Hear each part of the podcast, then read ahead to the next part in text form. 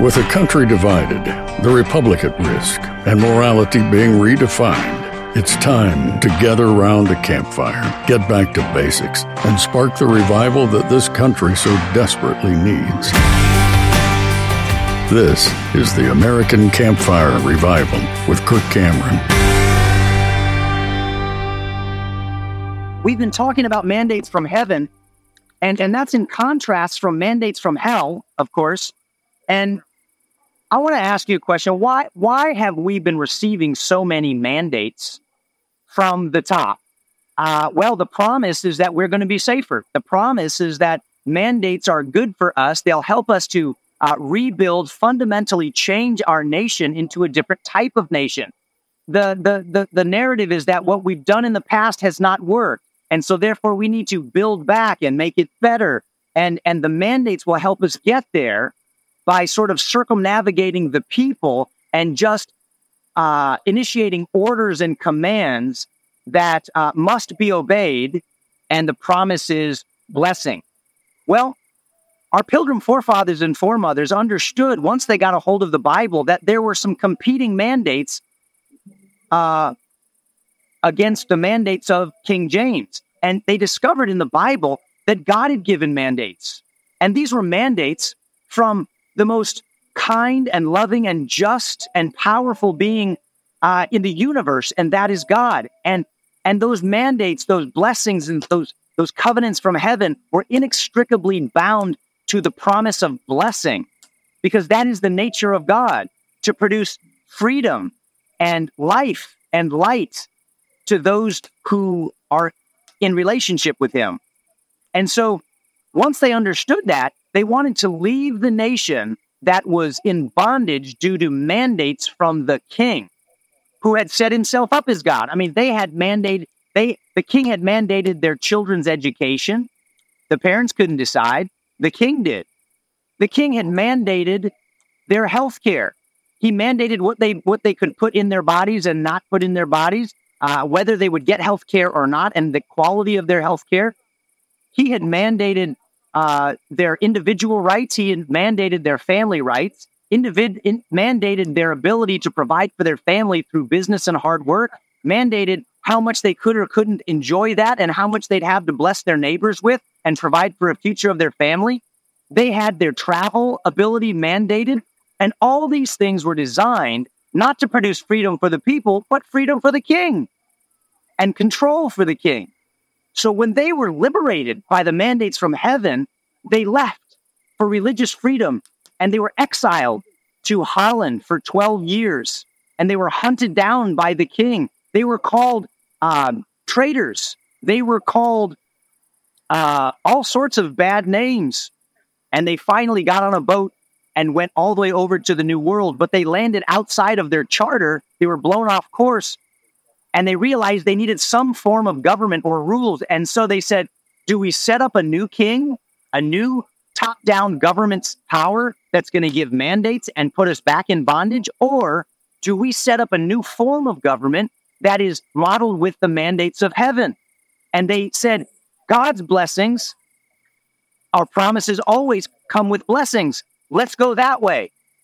And so what they did is because they were reading their Bibles, they understood the power of covenants.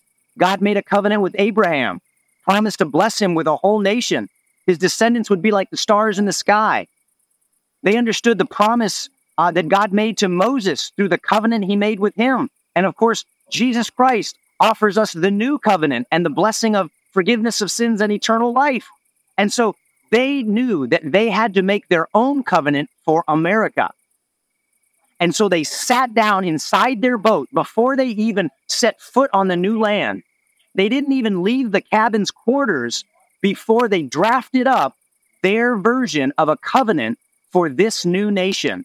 And they called it the Mayflower Compact.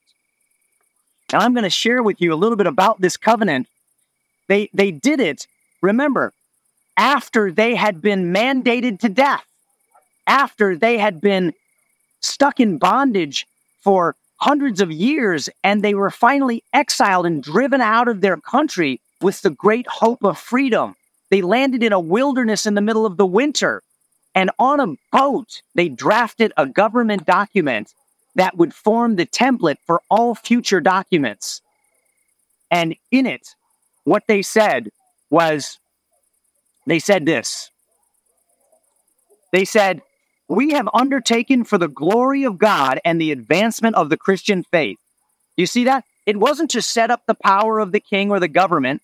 They staked the future of their society upon living for the glory of God and the advancement of the Christian faith.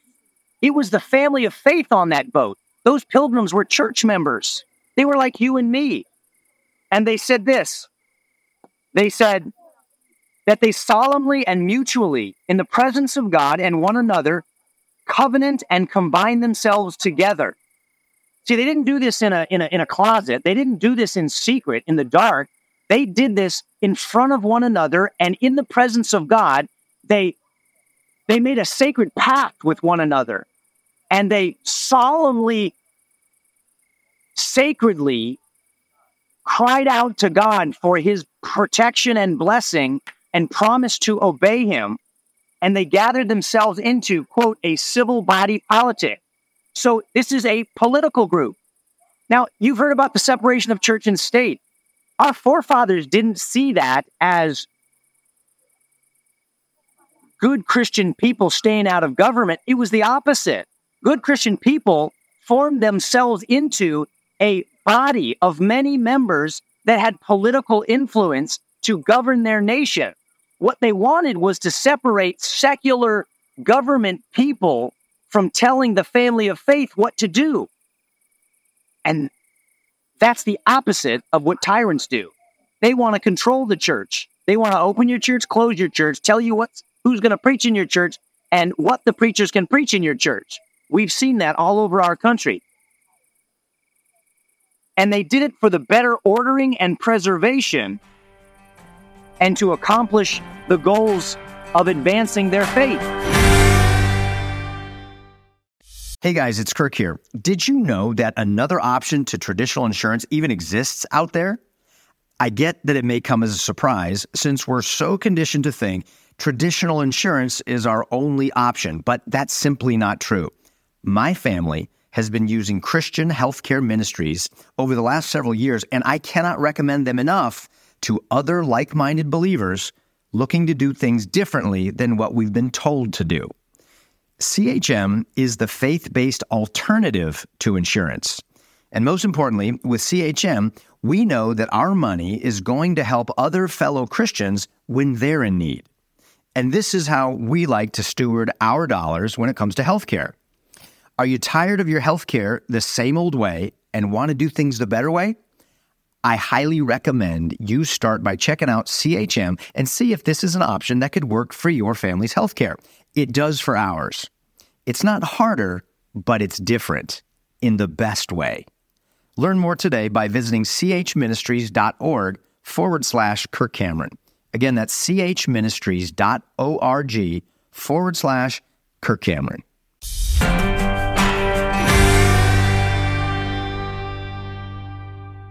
You see, they didn't want to be disorderly. They wanted to have rules, but these rules would produce blessing and freedom, and they wanted to preserve and pass down to their children what they were sacrificing their lives to accomplish.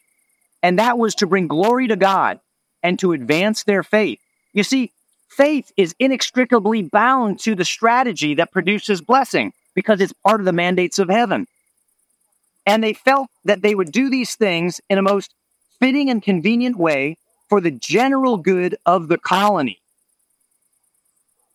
It wasn't just for the for the government elites that this government would work, it would be for all the people. You see, mandates from man usually end up being these are rules for thee, but not for me. If I'm the government, I'm above the rules, and so I can't be bound by them. Y'all have to keep the rules. But no, they understood mandates from heaven say even the government is made in the image of God, and they too need to be uh, under the mandates of heaven, and they need to be servants of the people. That's why we get to elect them and then uh, diselect them if they fail to keep covenant with God. And they promise all due submission and obedience. You see, they weren't rioters. They weren't rebellionists. They weren't insurrectionists. They were people who would fight for what was right and what was good, but they wanted to do it in a way that was obedient to the laws of the land that were being established under the mandates of heaven by men and women of character who took on those positions of leadership. And that's what this monument to the national forefathers is all about. And this, this strategy of mandates from heaven was adopted by every one of the colonies, colony after colony, church after church, rejected the mandates of man, adopted the mandates of heaven, and that's what led to our nationhood of the United States of America. And that was essentially embedded into the hearts and minds of our forefathers and foremothers long before the Revolutionary War, long before the War of Independence and the Declaration of Independence. The war had already been won in their hearts. There was no comparison. It was, we're, we're with God. Our King is Jesus. Our love and our, and our allegiance is to the God of heaven. And it made it right into that wording, made it right into the Declaration of Independence. Uh, listen to this. You know these words. And for the support of this declaration, with a firm reliance on the protection of divine providence, we mutually pledge, there's that covenant language. We mutually pledge to each other our lives, our fortunes, and our sacred honor. You see, their sacred honor, they pledge to one another. This is God and one another. Let me ask you a question. If our founding fathers and mothers, if our pilgrim ancestors could speak to us today, and they began to see that our health is being, the ability to take care of our own health is being stripped away, and we're being told from the top in the form of mandates what our healthcare will or will not be. If if they saw, and I'm not saying they would, but if they saw that our children's education was being mandated to reflect a certain set of values that didn't line up with our faith, if they saw that our ability to operate our businesses and provide for our families and and take care of the poor and the needy in our churches was being regulated through mandates, if they saw that our political systems were being manipulated and there were mandates coming down that did not reflect the will of the people who elected those who make the mandates, what would they say to us? What do you think their advice would be? Well, that's who I want to talk to. I want to talk to this guy right here. This is the Liberty Man. This is the result of the mandates of heaven. The, the, the mandate to love God with all of your heart, mind, soul, and strength, and to have that flow through your heart as you reason from God's word, transforming you on the inside and making you a man or woman of character, of virtue, and morality who then gets involved at the school board, who gets involved in city council meetings, who elects godly leaders, who verifies the election process so that integrity ensures that the will of the people is being represented in, in, in local and state and national governments. And then we have the freedom to educate our children according to the mandates of heaven. That's this guy who defends those things, who is, who is a peaceful man, who is obedient to the laws of the land because they're good laws. And he is a person who is free from tyranny. What would he tell us today if he could see what is happening in your county, in this beautiful county, or in the county that I live? What would he say we need to do? I would say it would be to start with gathering together, perhaps around a campfire or in your living room, light some candles, uh, have marshmallows and friends and, and, and, and a meal and begin to talk about the things that we've been studying in the American covenant and educate ourselves so that we understand the why behind the success and the blessing of America so that if there's going to be a rebuilding of this nation, it's going to be back on the eternal foundations of the mandates of heaven. That's where I think we need to start. That's what I think he would say. And I believe that people are beginning to speak up and stand up, and eyes are being opened. And we are beginning to realize that what we have is precious and rare in the United States of America. And these are the values that we need to get back to. I feel the fires of revival spreading. First in your heart,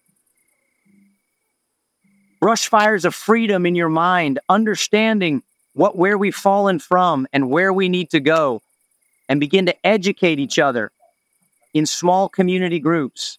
I need to become irrelevant, no longer the source of this information, and you need to pick it up and you need to begin pushing it out to those around you. And I'm going to give you uh, uh, uh, an easy and an effective way to do that very soon. Thank you for listening to the American Campfire Revival Podcast. Be sure to subscribe so you don't miss a single episode. If you'd like to learn more and join the movement, visit kirkcameron.com.